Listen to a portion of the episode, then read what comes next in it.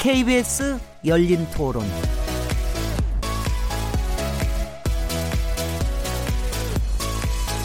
안녕하세요.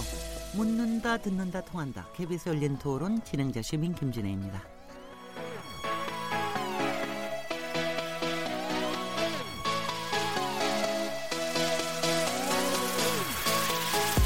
대한독립 만세. 지금으로부터 100년 전 한반도 전역을 울렸던 이 함성은 비폭력 평화운동의 대명사로 역사에 기록돼 있습니다. 1919년 3.1 운동이 일어나고 한 달 만에 대한민국 임시정부가 수립되면서 민주주의의 초석이 다져졌고 국민이 주인이 되는 나라가 만들어졌는데요. 3.1 운동, 대한민국 임시정부 수립 100주년을 맞는 지금 우리는 어떤 삶을 살고 있을까요? 삶이 팍팍하다는 이유로 3.1 운동의 정신과 지금의 대한민국을 잊게 한 영웅들을 잊고 있는 건 아닐까요? KBS 열린 토론 오늘은 3.1운동 100주년과 잊혀진 영웅들이라는 제목의 특집 기획 대담을 마련했는데요. 3월 1일 KBS 열린 토론 지금 시작합니다.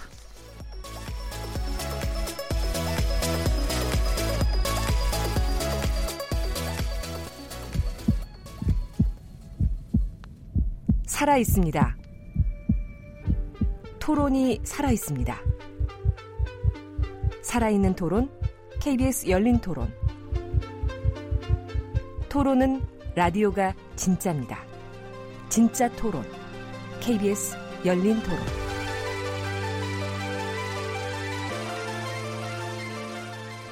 KBS 열린 토론에서는 매주 금요일마다 화제 인물을 집중 탐구하는 시간을 갖고 있는데요. 화제 인물을 직접 모실 수 있는 상황에서는 인물 토론에 직접 초대해서 얘기를 나누고 어, 또 정치 사회적으로 불가능할 때는 인물 없는 인물 토론을 통해서 다양한 시선으로 화제 인물을 분석해 보고 있는데요. 오늘은 어, 여기에 직접 초대한 인물들도 있고 또 초대하지 못한 또 인물들도 있는 그런 특별한 어, 대담 프로가 됐습니다. 3.1 운동 100주년을 맞아서 우리가 그동안 관심을 기울이지 못한 독립운동가 어, 들에 대해서 살펴보는 특별한 시간을 준비했는데요. 그에 맞는 또 아주 특별한 연사 세 분을 모셨습니다. 이준식 독립기념관장님 나오셨습니다. 네, 안녕하세요. 네.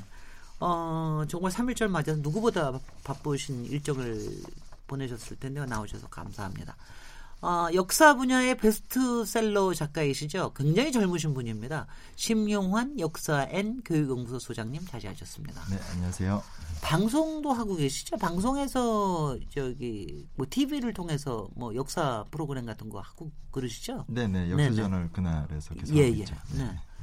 어, 최근에 3.1 운동에 참여한 보통 사람들의 이야기, 그야말로 잊혀진 영웅들에 대한 책을 출간하셨더라고요. 오늘 주제와 관련해서는 아주 특별한 말씀을 많이 해주실 것 같은데요. 조한성 민족문제연구소 성임연구원님 나오셨습니다. 네, 안녕하세요.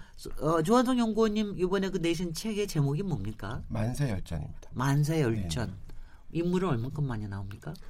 세보지는 않았는데 네. 네, 꽤 많이 나옵니다. 네, 세 분들 벌써 너무 잘 아시는 것 같은데요. 몇 분 동안 어, 아주 깊이 있고 의미 있는 말씀 많이 해주시기 부탁드립니다. KBS 열린 토론은 팟캐스트로도 들으실 수 있고요. 매일 새벽 1시에 재방송됩니다. 아, 올해가 3.1 운동 100주년일 뿐만이 아니라 대한민국 임시정부 수립 100주년 아주 뜻깊은 해인데요. 어, 세 분 다 워낙 관련된 연구를 오랫동안 해오신 분이라서 어, 이 100주년 맞는 소회가 남다르실 것 같은데 네. 먼저 소감부터 한 말씀 듣겠습니다. 유진식 관장님.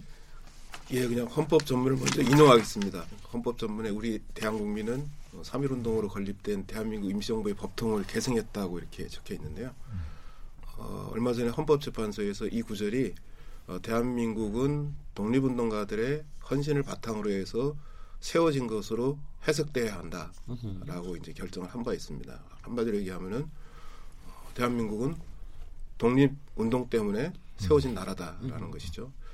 그런데 많은 사람들이 그런 사실을 좀 잊고 있는 것 같습니다. 어, 독립운동가들의 헌신, 희생 이런 것들을 잊고 지내는 경우가 많은데 네. 적어도 어, 어, 3.1운동 100주년, 임시정부 수립 100주년을 맞이한 올해는 어, 단 하루만이라도 어, 독립운동가들의 헌신과 희생을 다시 한번 되새기는 그래서 그분들이 품었던 어, 정신을 음. 다시 한번 되새기는 그런 네. 시간을 마련했으면 좋겠습니다. 네, 조한성 연구원님은 소회가 어떠십니까? 네, 저는 그 공부하면서 그 자료들 이렇게 보게 되면 너무 멋진 분들이 많아요. 음. 자료가 워낙 많이 남아 있기도 하고 음. 그 자료 속에 이제 숨어 있는 인물들이 굉장히 멋진 얘기들을 많이 하거든요. 그래서 그런 분들 보면서 그런 분들이 이렇게 포기하지 않고 막 음. 싸우는 그런 저항하는 모습을 보여주셨잖아요.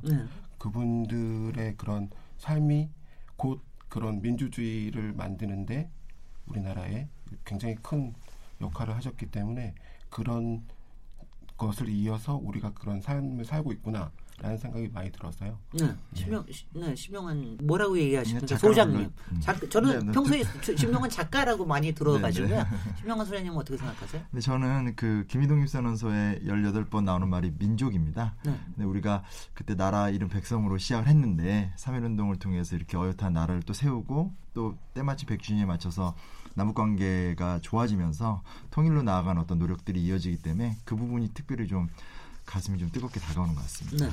제가 이 독립운동가들 얘기 좀 많이들 하기 전에 왜 그렇게 우리 사회에서 지금 이렇게 많이 잊혀졌을까요? 몇 사람들만 빼놓고는 뭐 거의 좀 알려지지 않은 경우가 많은데 그런 이유를 어떻게 분석을 하십니까?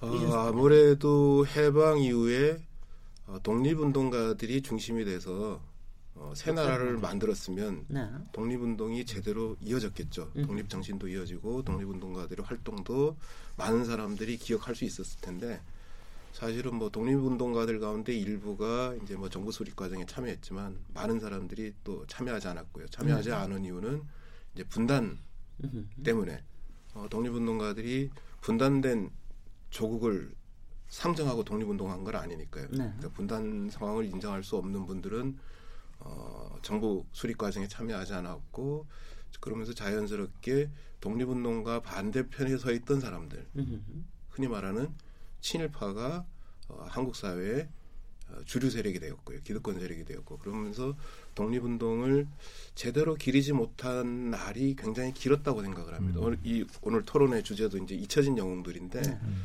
사실은 해방이 되자마자 독립운동가들을 제대로 찾아내는 일을 했다면 잊혀진 영웅들이 그렇게 많이 남지는 않았을 겁니다. 글쎄 말이죠. 시간이 너무 많이 지나서 그야말로 지금은 어, 기록도 찾아낼 수 없고 증언도 들을 수 없는 그런 음. 분들이 많은 거죠. 그래서 음.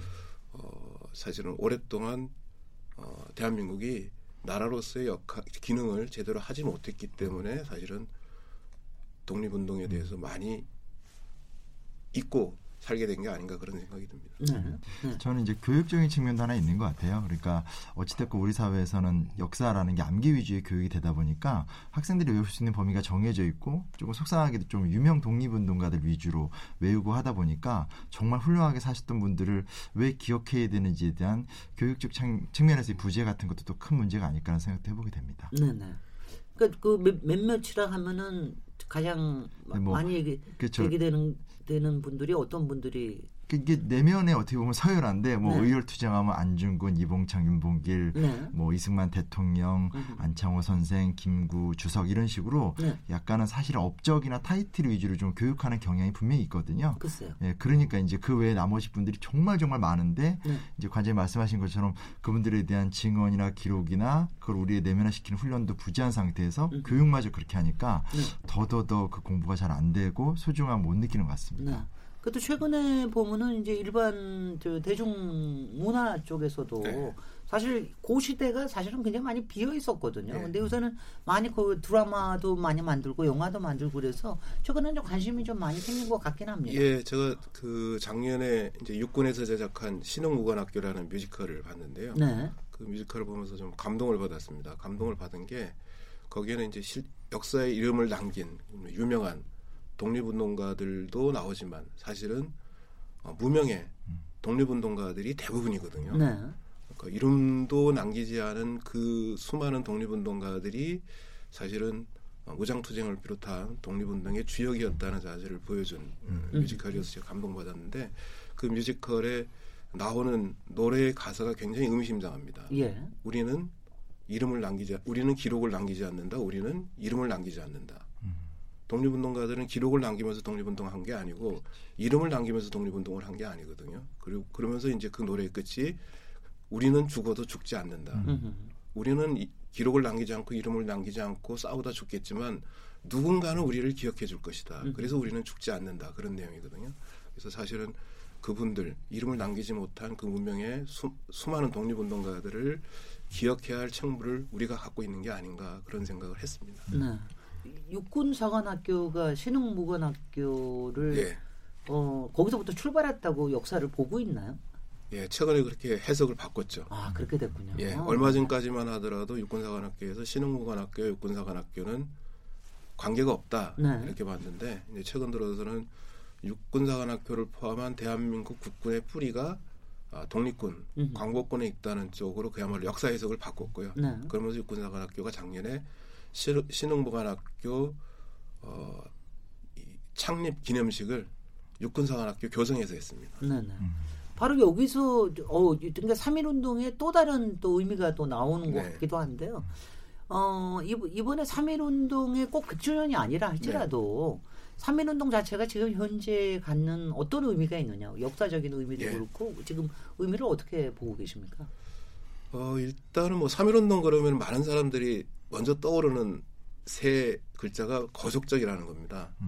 네. 거족적. 네. 그야말로 어, 1919년 3월, 4월 두 달에 걸쳐서 우리 동포가 살고 있는 곳이라면 어디서든지 남녀노소 계층을 불문하고 심지어는 종교까지 초월해서 한 목소리로 대한 독립 만세를 외쳤죠. 물론 일부 친일파는 빠졌지만. 그야말로 온 결의가 한 목소리로 대한 독립 만세를 외친 거족적인 음, 민족운동, 독립운동이었다는 것이 이제 뭐 3.1운동의 첫 번째 역사적 의, 의의라고 할 수 있는데요. 어, 해방되고 70년 이상 남북이 분단되어 있는 상태에서 지금 다시 또 이제 민족의 통합, 뭐 남북 통일을 얘기하고 있지 않습니까? 그리고 우리가 반드시 이루어야 할 민족 통합의 말하자면 역사적인 뿌리가 3.1운동에 있다 이렇게도 볼수 있을 것 같습니다. 그게 네. 첫 번째 의미일 거고요. 네. 두 번째는 지금 우리가 이제 민주주의 체제에서 살고 있는데 민주공화국 대한민국에서 살고 있는데 그 민주공화국 대한민국의 출발점이 1919년 3.1운동과 그에 이은 대한민국 임시정부의 수립이라는 점에서 그렇죠. 또 역사적 네. 의미가 있는 거죠. 네네 어떻게 보세요 이준식 관장님? 저 조한성. 아 죄송합니다. 네, 갑자기 이준석 관장님 지금 막 얘기하셔. 아 지금 여기에요. 저한테 보, 저한테 보내준 이 패널 배치에 완전히 바꿔 바꿔놔가지고 나 이쪽을 보면서 조한성 연구원님 죄송합니다. 네, 네, 네, 좀 네, 긴장했어요. 네, 네. 그 관장님 되셔서 좋으셨어요. 네, 조한성 연구원님. 네, 저, 제가 생각하기에 그리고 이제 3.1 운동은 또 민주주의 그다음에 임시정부 그것뿐만이 아니고 그 3.1 운동의 결과로 많은 사람들이 다양한 또 독립운동을 막 하기 시작했다는 거 네. 그런 것도 의미가 있는 것 같아요.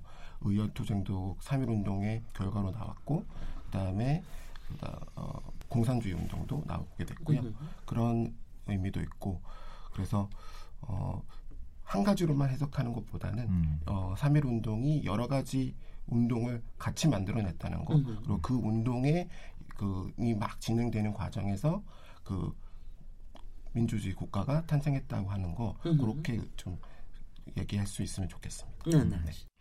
네, 저는 아까 뭐 관장님께서 살짝 말씀하셨지만 이게 결국은 3.1운동이 임시정부로 이어지게 되는데 네. 임시정부가 이제 발표했던 어떻게 보면 우리 역사 최초의 헌법인 헌장을 보면 일조에 이제 대한민국은 민주공화국을 함이라고 분명히 얘기를 하고 있고요. 또 그게 결국은 재헌헌법이나 또 현행헌법에도 그대로 들어가 있고 음. 심지어 뭐 유신체제라든지 가장 엄혹했던 시절에도 어떤 그 대한민국의 정체성을 에는 항상 그 명문이 들어가 있었거든요. 그래서 3.1운동과 임시정부라는 것이 결국은 어떤 대한민국 의 등뼈가 됐다라는 거 그걸 네. 좀 기억을 해줬으면 좋겠고요. 네. 그리고 최근에 많이 좀 부각되는 주제지만 많은 분들이 참여했고 그 속에 또 여성들. 그래서 음. 저는 가장 인상적인 게 이화학당 유관순 누나도 유명하지만 또 배화학당 그리고 음. 또 배화학당 학생들은 3.1운동 1주년 기념 투쟁도 또 하거든요. 그래서 뭐 15살짜리 학생 3명이 뭐 서대문 형무소에 수감되는 경우도 있고 할 정도로 여성의 독립 투쟁도 한번 좀 같이 기억하면 어떨까 이런 생각도 같이 해보게 뭐, 됩니다. 저, 저, 잠깐 그저 기 우리 영웅들 얘기하기 전에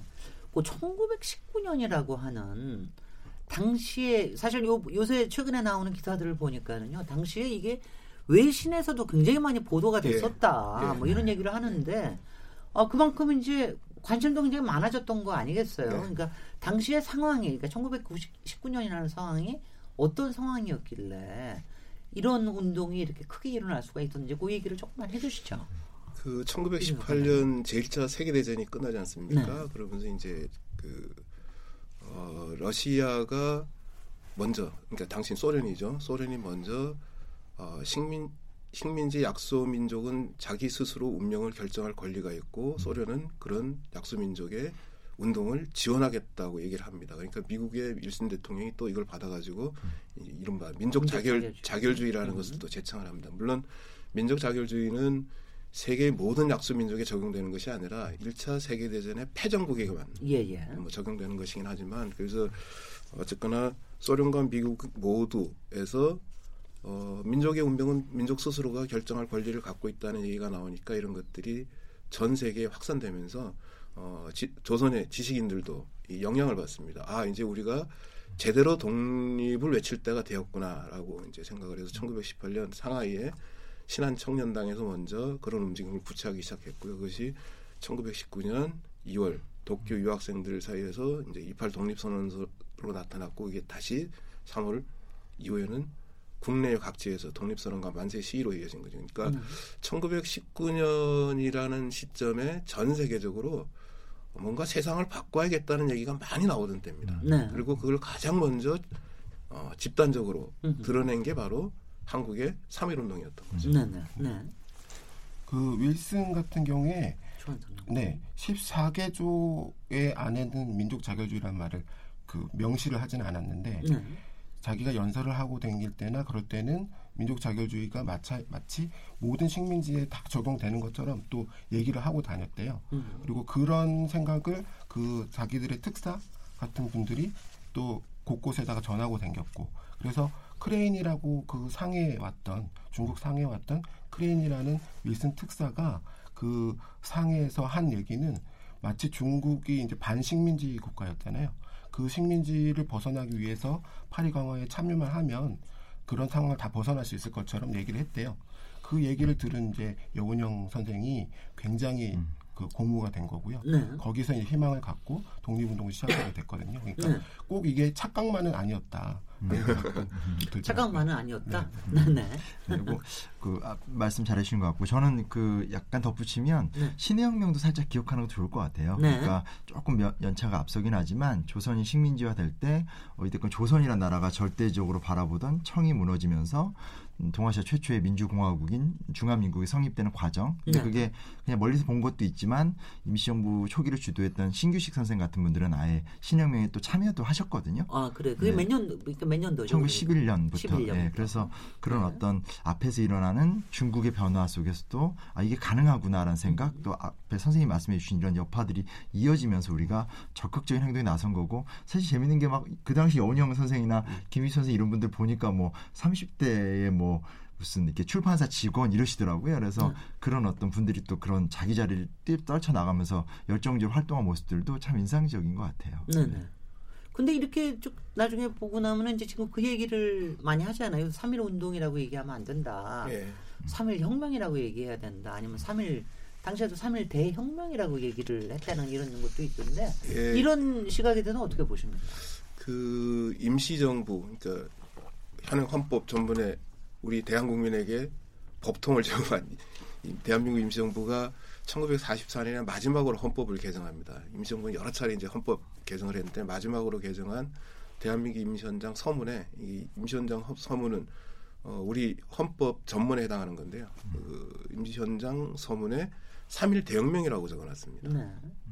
그러니까 3.1 혁명도 아니고 대혁명. 음. 잘 아시는 것처럼 어, 세계 역사에서 대혁명이라는 칭호를 받는 혁명은 프랑스 혁명밖에 없거든요. 그러니까 러시아도 그냥 혁명에 러시아. 혁명이라고 합니다. 네. 그러니까 프랑스 혁명에 대해서는 음. 프랑스 대혁명이라고 하는데 어, 임시정부에 모인 독립운동가들은 프랑스가 프랑스 혁명을 통해서 민주주의 체제로 나아가는데 성공해서 프랑스 대혁명이라고 얘기하는 것처럼 음흠.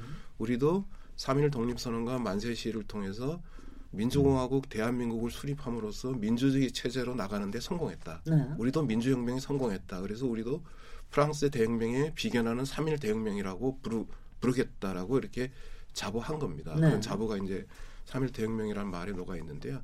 임시정부의 요인들이 어, 3.1 대혁명이라고 부른 것처럼 어쨌거나 3월 동, 3월 1일 시작된 독립선언과 만세 시위를 통해서 우리는 민주주의 체제로 나간 거죠. 그리고 이제 제국에서 민국으로 바뀌었다고 얘기를 합니다. 1910년 나라가 망했을 때는 어, 황제가 유일한 주권자이던 제국이었는데 네. 1919년 어, 국민이 주권을 갖는 민국, 민주공화국, 대한민국이 출범했으니까 9년 사이에 네. 엄청난 변화가 일어난 거죠. 뭐 혁명적 변화가 일어난 겁니다. 그러니까 이런 혁명적 변화를 제대로 담아내기에는 3.1운동이라는 말은 너무 밋밋하다. 3.1운동이라는 말을 갖고 어떻게 그, 그 역사적인 의미를 제대로 짚어낼 수 있겠느냐. 그러니까 어, 당시 독립운동가들이 쓰기도 했고 또 어, 3.1운동을 통해서 우리 역사가 혁명적으로 바뀌었으니까 음. 이 용어는 좀 바꿨으면 좋겠다라는 목소리가 요즘 높아지고 있는 거죠. 어떻게 생각하세요? 그 부분에 대해서는. 네, 저도 비슷한 생각인데요. 네. 그 혁명이라고 하면 지배 세력의 교체가 이루어져야 된다고 흔히 얘기를 하잖아요. 그렇기 때문에 그 지배 세력이 아까 말씀 다 하셨듯이 그 황제가 있던 제국의 제국에서 나라에서 민국으로. 네, 주, 보통 사람들이 주인이 되는 민주주의 나라가 됐으니까요. 그런 면에서 혁명에 부합한다고 생각하고 공화혁명이라고 할 수 있는 거거든요. 공화혁명. 그러니까 그렇게 혁명으로 바꿀 수 있다면 논의가 충분히 이루어져서 할 수 있다면 어, 하는 것도 괜찮겠다. 대신에 어, 좀 학계와 시민들이 좀 주도해가지고 이 길게 논의를 해서 그 좀 논란 없이 그렇게 천천히 하는 것이 더 좋을 것 같기도 네. 한다는 생각이 듭니다. 신명한 소장님 그래도 제가 또 여기서 바? 여기서 반대를 해야 될 것 같아요. 예, 예. 예, 근데 뭐 일단 아까 선생님도 말씀하셨지만 그 순원도 이 사건을 두고 중국의 혁명과 순원도 대혁명적인 사건이다라고 얘기를 했기 때문에 뭐 그런 근거는 있다고 생각하고요. 다만 이제 사건 자체가 이제 이런 의미에도 불구하고 뭐 식민지 체제가 해체가 되지 못했다라든지 네. 혹은 뭐 지배 세력이 보통 교체되는 혁명이 보통 사회학적 정의에 어긋나는 부분들이 좀 있는 것 같아서 음. 이런 것들은 좀 앞으로 충분히 좀 논의도 토론도 할 필요가 있고 네. 가장 제가 좀 우려가 되는 건 이렇게 이제 학계에서 얘기하고 시민사회에서 고민하는 주제를 그냥 먼저 정치인들이 이렇게 아젠다로 삼아서 음흠. 준비가 덜 된 상태에서 먼저 저쪽에서 얘기해서 이 논의의 어떤 가치 있는 과정 자체가 정치 담론화가 되는 건 좀 걱정이 돼서 오히려 그게 조금 염려가 됩니다. 글쎄요.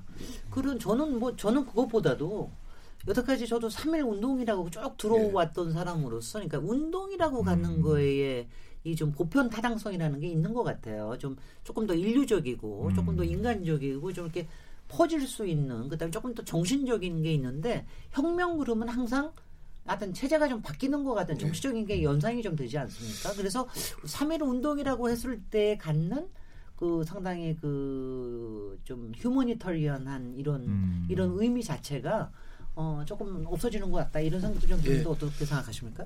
뭐 저는 3.1 혁명만이 정답이라고 생각하지 않습니다. 근데 네. 어쨌거나 3.1 운동이라는 용어 자체는 바꿔야 된다고 생각을 합니다. 하다못해 뭐3.1 독립운동으로 하든 3.1 네. 만세운동으로 하든 아 니면 3.1 혁명운동으로 만세 하든 운동은 좋네요. 네. 어, 3.1 운동이란 말은 너무 그 성격이 불분명해서요. 그렇죠. 이를테면은 어, 일제강점기 국내 3대 독립운동 그러면은 3.1 운동, 어, 그 다음에 60만세 운동, 음흠. 광주 항일 학생 운동을 꼽는데요. 네. 60만세 운동이나 광주 항일 학생 운동은 딱 용어만 들어도 무슨 운동인지 그래 쉽게 이해할 수 일제 있어요. 강점기 때 근데 일어났던 일이죠. 3.1 운동은 굉장히 중요한 다른 두, 운동에 비해서도 훨씬 더 중요한 운동인데도 굉장히 무의 지금 그야말로 아니, 색깔 없는 아니 너무나 다 알고 있다고 전제를 하는 것 같다는 거예요. 근데 그게 그 기성세대는 좀 알지 모르지만 네. 잘하는 세대는 잘 모릅니다. 그래서 이제 흔히 말- 하는 말로 3.1 운동을 이때 3.1 운동이라고 부르는 부른다는 맞아요, 것처럼 맞아요. 어린애들이 그래요? 예. 3.1이니까 네. 그냥 그날 쉬는 날이고 네. 네. 네, 하루 더 쉬는 하루 날. 쉬는 그냥 3.1 운동일 이렇게 안다는 거죠. 그러니까 물론 어, 그건 그래, 이제 그래, 그래, 그 역사. 교육이 제대로 안 됐다는 측면도 있지만 음. 용어 자체가 갖는 어, 문제 때문에 그렇다고도 볼수 음. 있으니까요. 그 용어는 네. 바꾸는 게 좋겠다고 생각합니다. 어쨌거나 어쨌거나 지금 뭐 그 3.1 운동이라는 용어를 어, 그래도 쓸 수밖에 없는 이유가 헌법에 3.1 운동으로 돼 있기 때문에 네. 용, 그 바꿀 수가 없습니다. 헌법을. 개정하기 네, 위해서는 네, 그래서 네. 그뭐 안 그래도 요즘 뭐 이제 헌법 개정 문제가 이제 거론되고 있으니까 헌법을 개정할 때 이런 용어도 바꿨으면 좋겠다고 생각을 합니다. 예를 들어서 어, 잘 아시겠지만 저희 그 어렸을 때 역사 교육 받을 때는 다 동학난이라고 배웠거든요. 그럼요. 어. 근데 지금은 동학 뭐, 혁명이라고 무슨 무슨 부릅니다. 또 하면 무슨 사태 뭐 예. 이런 식으로 뭐. 농민 반란도 지금은 농민 반란이라고 안 쓰거든요. 음흠. 음, 음. 그러니까 농민 봉기 이렇게 바꾸, 바꿨는데 네. 역사 용어는 뭐 정해진 것이 아니라 얼마 해석이 바뀌면 얼마든지 바뀔 수 있는 거기 때문에요. 네. 저는 3.1 운동이라는 말은 어쨌거나 바꾸는 게 좋겠다고 음. 생각을 합니다. 네. 그거는 그, 그, 그를 그, 그것도 충분히 이해가 갑니다. 확실히 세대가 달라지면서 마음속에 갖는 또 의미들이 굉장히 달라지는 것 같다는 생각은 좀 들긴 드는데 외국에서 요새 이제 해외에서 또 여러 거 나오는 거 보면은 이3.1 운동에 대해서 해외에 당, 이렇게 조금 더 이렇게 매치가 되고 더 좀 당시에 좀 주목을 받을 만한 그런 것도 좀 있었습니까? 그런 사건들이 당시에 그 신의 혁명을 얘기를 아까를 하셨는데 저 그 2차 세계 1차 세계 대전 끝나고 그리고 또 다른 나라에서 가령 뭐 인도나 다른 나라 과- 관련되는 다른 건 없었나요? 영향 같은 거. 영향이 영향이요? 네 네. 그 오, 오사 운동이나 네. 그 인도의 운동 그 독립운동 네. 거기에 영향을 줬다고 이제 우리가 흔히 얘기를 해 왔는데요. 실증 연구가 이제 좀 더 진행되면서부터는 이게 직접적인 매개 를 네. 찾기가 이유 이유를 찾기가 그러니까 음. 영향 받은 그걸 찾기가 힘든 상황인 것 같아요. 그래서 네. 좀더 실증 연구가 좀 보다 이루어진 다음에 이제 음. 그런 그 오사 운동과 그런 영향을 얘기해야 될 것 같고요. 직접적으로 오사와 그 인도 운동은 사실 민족 자결주의부터 시작하는 거거든요. 음. 이 민족 자결주의라는 그것 자체가 그 강대국 사이에 그 내부에서 자기들끼리 하던 그 민주주의 그거를 해외에다가 이제 그 식민지에도 그 유포하는 그런 그러니까 민주주의가 좀 넓어지는 영향이 있거든요. 네. 그래서 그런 운동 중에 3.1 운동이 있고 5.4 운동이 있고 그렇게 얘기하면 좀 자연스러운데 이게 이제 3.1 운동이 딱5.4 운동에 영향을 줬다. 음. 그 그거의 증거는 뭐냐? 이렇게 했을 때는 좀 뭔가 찾기가 힘든 부분들이 있으니까요. 음. 어, 그런 얘기가 좀 있는 것 같아요. 제가 아, 그, 네네. 예. 그. 중국 공산당의 이제 지도자 가운데 가장 한국에 대해서 동정적이었던 인물이 이제 주울레라고 합니다. 그래요? 중국. 지내. 네. 어, 주울레가 한국 독립운동에 대해서 굉장히 동정적이고 많이 도와줬다고 이제 알려져 있는데요. 그 주울레가 한국 독립운동을 도와준 직접적인 계기가 바로 3.1 운동이었다고 합니다. 네. 그 주울레가 3.1 운동이 일어난 걸 보고 감동을 받아가지고 중국 사람들은 저렇게 못하는데. 그 중- 감동을 받아가지고 아, 한국인들의 독립의지가 저렇게 대단하구나라고 생각해서 그 다음부터는 한국의 독립운동을 늘 지켜보고 있었고 계기만 있으면은 한국 독립운동을 도와줬다고 이제 그렇게 최근에 나온 주울레 평전에 그렇게 적혀 있습니다. 네. 그만큼 3.1 운동은 어, 적어도 동아시아 여러 나라에 상당한 영향을 준 거는 맞는 것 같고요. 음흠. 더 나가서 뭐 유럽이나 아니면 뭐 우리와 비슷한 처지에 있던 다른 지역의 식민지에 직접적인 영향을 미친 것은 입증하기가 굉장히 힘들겠지만 네. 길게 보면은 어쨌거나 세계사적으로 굉장히 큰 영향을 미친 운동인 것 같고요. 또3.1 운동을 조금 넓게 봐서 3.1 운동 직후에 이제 파리에서 제1차 세계대전에 이제 종전 처리 종전을 처리하기 위해서 파리 평화회의가 열리는데 그 파리 평화회의에 참석한 한국 독립운동가들의 모습을 보고 감동을 받은 인물이 나중에 이제 베트남의 국부로 불리게 되는 인물입니다. 호지명입니다. 호치민. 어 그래요. 어, 네. 호지명이 파리에서 한국 독립운동가들이 그야말로 발로 뛰어다니면서 한국의 독립을 외치는 모습을 보고 아 우리 베트남도 저렇게 독립운동을 해야겠구나라고 생각해서 나중에 음. 베트남에 들어가서 베트남 독립운동을 했다는 거거든요. 음. 그만큼 한국의 독립운동은 세계사적인 의미를 갖고 있다고 볼 수 있습니다. 네.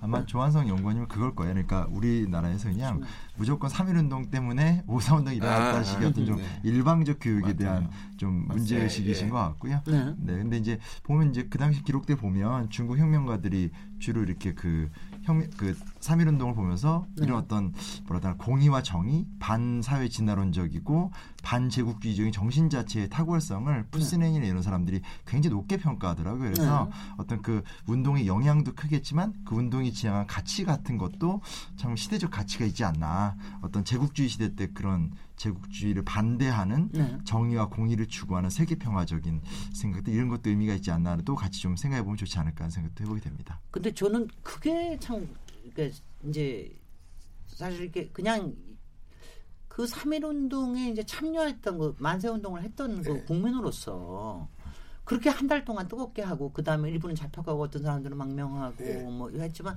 바깥에서 저기 대한민국이 세워지고 임시정부 세워지고 또 신흥무관학교 세워지고 이런 것도 보다도 이 아, 대한민국 그, 그 당시에 그 일제강점기 안에 살고 있는 사람들의 마음 속에는 어떤 영향을 미쳤을까? 그 그게 저는 그게 굉장히 평소에는 궁금하거든요. 왜냐하면 이게 역사를 이렇게 단속적으로 설명을 하니까 아 이, 이때 그게 저는 굉장한 심리 상태에 영향을 미쳤을 것 같은데 예. 그 부분을 좀 얘기를 하시면 어떻습니까? 아까 조한성. 연구님도 잠깐 그 얘기했는데요. 네. 어, 독립운동 역사를 보면 3.1운동 이전과 이후로 확연히 구분됩니다. 네. 아, 뭐 3.1운동 이전에도 독립운동이 없었던 것은 아니지만 3.1운동 이후 독립운동의 양상 자체, 자체가 바뀝니다. 그러니까 3.1 독립선언과 만세 시에 참여했던 수많은 사람들이 사실은 1차적인 목표인 자주 독립을 이루는 데는 실패했죠. 실패한, 아, 실패한데 좌절하지 않고 음흠. 새로운 길을 모색합니다. 네. 그래서 어떤 사람들은 만주에 가서 독립군이 되는 길을 택하고요. 또 어떤 사람들은 국내에 남아 국내에 남아서 수많은 운동 단체를 만들어서 이제 민족 운동을 계속하고요. 또 어떤 사람들은 임시 정부를 만들어서 독립 운동을 하고요. 그 3.1 운동 이후에 굉장히 다양한 독립 운동이 활성화되는데 3.1 운동이 굉장히 큰 영향을 미쳤습니다. 이제 학계에서는 이걸 이제 뭐라고 얘기하냐면은 새로운 근대 주체의 탄생이라고 얘기하는데 의식의 대전환이 일어나는 예. 거죠. 어, 그동안 사회적으로 재대접을 못 받고 있던 나이 어린 사람들이 음. 사회의 주역이 되고요. 또 여성이 또 사회의 주역이 되고요. 음. 그 다음에 노동자가 또 사회의 주역이 되고요. 음. 농민도 또 자기 목소리를 제대로 내기 시작하고요. 그야말로 한국 사회에서 일대 전환이 일어난 거죠. 음흠. 음흠. 그- 아니 그게 저는 굉장히 컸을 거. 그러니까 일반 사람들의 마음 속에도 완전하게 새로운 파도가 네. 쳤을 거라는 생각을 많이 합니다. 그 네. 당시 일제. 네 일제의 그 보고서에 보면은 이제 더 이상 그렇게 고분고분하지 않은 조선인들이 네. 에 대해서 이제 공포감을 느끼는 거예요. 네네. 일본인들이. 그래서 네. 일본인들이 그 당국을 일본 당국에 찾아가지고 항의 뭐냐면 하소연을 하는 거예요. 네. 조선인들이 우리 말을 잘 안 들으려 그런다. 음흠. 그러니까 그 한번 뭉쳐서 그 군중의 힘, 민중의 네. 힘을 느낀 거죠 조선인들이. 음. 그러니까 자기가 뭔가 불만이 있을 때 이제 계속 또 뭐 기회가 있을 때마다 만세를 부르면서 음흠. 그렇게 항의하고 저항하고 그런 모습을 보이니까 일본 사람들이 굉장히 당황했다라는 얘기도 있을 정도입니다. 그럴 것 같은 같으네요. 네. 실제로 이제 일본 역사를 또 보면 일본은 네, 또 이렇게 과감한 민주강쟁 같은 게 없기 때문에 없잖아요. 네. 더 충격적으로 받아들였을 것 같고요. 네. 또 이제 뭐 이것도 운동사에 또 이런 표현도 많이 쓰지만 일제시대 때 독립의 저항도 있지만 또 한국 현대사에서 뭐 4.5혁명이라든지 아주 지독했던 학생운동의 투쟁사라든지 하는 것들이 반복적으로 재현되는 걸 보면 3.1운동 때 보여준 어떤 민족 심성. 그리고 어떤 문화 지층이라 할 수 있겠죠. 이게 이제 한국 현대사의 민주주의로 나가는 데 있어서도 아주 좀 중요한 문화 자산이 되지 않았나 이렇게도 좀 생각해 볼 수 있지 않을까도 되고요. 100년이면 뭐 저희 완전 유전자가 완전히 바뀌지는 않았겠지만 문화적인 유전자로는 분명하게 영향을 미쳤을 것 같다는 생각이 듭니다. 그렇죠. 네. 예, 이제 그 좀 이제 인물에 대해서 좀 얘기를 해보면요. 이준석 관장님 얘기부터 좀 해봐야 되겠습니다. 대를 이은 독립운동가 집안에서 태어나셨다 그러는데 외조부께서는 신흥무관학교 교관으로 하시, 저, 시작해서 26년 동안 무장투쟁하신 지청천 한국 독립군 총사령관이셨고요. 어머님은 또 임시정부 간부 출신인 여성 독립군 지봉역 지복영 여사님이라고 하셨는데요. 어떤 분들로 기억을 하고 계십니까? 예, 저거 요즘 어디 가서 저 누가 제 소개를 할때 어, 한국 광복군 총사령 지청천 장군의 외손입니다라고 소개하면 제가 정정을 합니다. 네. 아, 저는 지청천 장군의 외손이 아니라 모녀 독립운동가의 후손입니다. 아, 아, 예, 예. 저희 이제 네. 외할머니하고 어머니가 모두 독립운동을 하셔서 이제 예. 성운이 되셨는데요. 그래서 모녀 독립운동가의 후손이라는 것을 자, 늘 자랑스럽게 아. 생각하고요. 저희 외할아버지가 아무래도 사회 이름은 많이 아- 더 많이 알려지셨죠. 그렇죠. 총사령관이 예. 었는데 네. 어, 대한제국 시기에 장학생으로 선발돼서 이제 일본 육군사관학교로 유학을 갔고요. 네. 일본 육군사관학교 재학 중에 이제 어, 나라가 망했죠. 강제병합이 돼서 그래서 언젠가는 어, 독립운동에 투신하겠다는 생각을 갖고 계시다가 바로 1919년 3.1 운동이 일어났다는 소식을 듣고 당시 일본 육군 중위였는데요. 어, 일본군을 탈영해서 음흠. 만주로 망명해서 독립운동을 하기 시작하셨습니다. 예. 망명하실 때는 가족한테 알리지 않고요. 단신으로 망명하셨는데 아, 물론 혼자 가신 건 아니고 일본 육군 자관학교 선배인. 김경천이라는 분하고 같이 망명을 하셨습니다. 그래서 네. 신흥공안학교 교관을 시작으로 해서 어, 한 십몇 년 동안 만주에서 독립군을 이끄는 활동을 하시다가 나중에는 1940년 어, 중국 충칭에서 임시정부의 국군으로 대- 한국 광복군이 이제 출범할 때 한국 광복군 총사령을 맡으셨죠. 그래서 1919년부터 1945년 해방될 때까지 횟수로 딱 26년인데요. 네. 26년 동안 무장투쟁의 일선에서 활동하신 군인이셨습니다. 네. 그런데 지금 모녀라고 얘기하시면 네. 그 사모님이신 외할머님이랑 따님 이렇게 네. 얘기하시는 겁니까? 예. 어머님. 그 외할머님과 어머님. 외할머니는 당신 남편이 망명한 사실도 모르고 계시다가 나중에 아 만주에 저 누가 있는데 그분이 아무래도 어. 당신 남편인 것 같으니까 참. 어린 자식 세 명 손을 붙잡고 네. 만주로 찾아가셨어요. 어. 그래서 이제 만주에서 굉장히 어- 어려운 시간을 보내셨고요. 왜냐하면은 남편이 밖에 나가서 독립운동 하니까 네. 어쨌거나 자식들을 걷어서 먹여 살려야 되는데 그래서 어, 직접 농사도 지으시고 애들 키우고 그다음에 자녀들이 다 이제 자란 다음에는 본인도 직접 독립운동에 투신하셨고요. 네. 그래서 저는 어, 저희 외할머니를 굉장히 강인한 네. 아, 여성이라고 생각하고 그분의 외손이라는 걸 늘 자랑스럽게 생각합니다. 그러면은 그때의 그 어렸을 때는 혹시 또 만주에 계시고 그러신 겁니까? 어떠, 어떠셨어요? 그렇지는 않죠. 저요? 네네. 아 저는 1956년생이니까요. 왜 갑자기 제가 저희- 막 신체 머리가 저희- 죄송합니다. 저희 어머니는 이제 어머니 손을 붙잡고 예, 예. 아버지를 찾아간 아, 다음에 어머님 얘기가 되겠네요. 만주로 찾아간. 다음에 네. 만주에서 어, 어린 시절을 보내셨죠. 네. 어, 제가 너무 드라마를 지금 머릿속에서 막 그리고 있어요. 그래서 네. 뭐그 독립운동가의 가족들이 다 그랬지만은 음. 굉장히 어려운 시절을 보내셨다고 합니다. 네. 어, 예. 제대로 먹지도 못하고 음. 공부에 대한 열망은 굉장히 강한데 외할아버지께서 계속 움직이는 데 따라서 이제 사는 것도 계속 바뀌고 학교도 네. 계속 바뀌고 그래서 굉장히 어려운 시절을 보내다가 나중에 이제 지청천 장군께서 이제 중국 관내 지역으로 음. 어, 이동하신 다음에는 조금 안정된 생활을 하셨던 것 같습니다. 네. 어렸을 때부터 그런 얘기를 쭉 듣고 자라셨어요? 예, 예. 어머님께도 그렇고 외할머니께도 그렇고.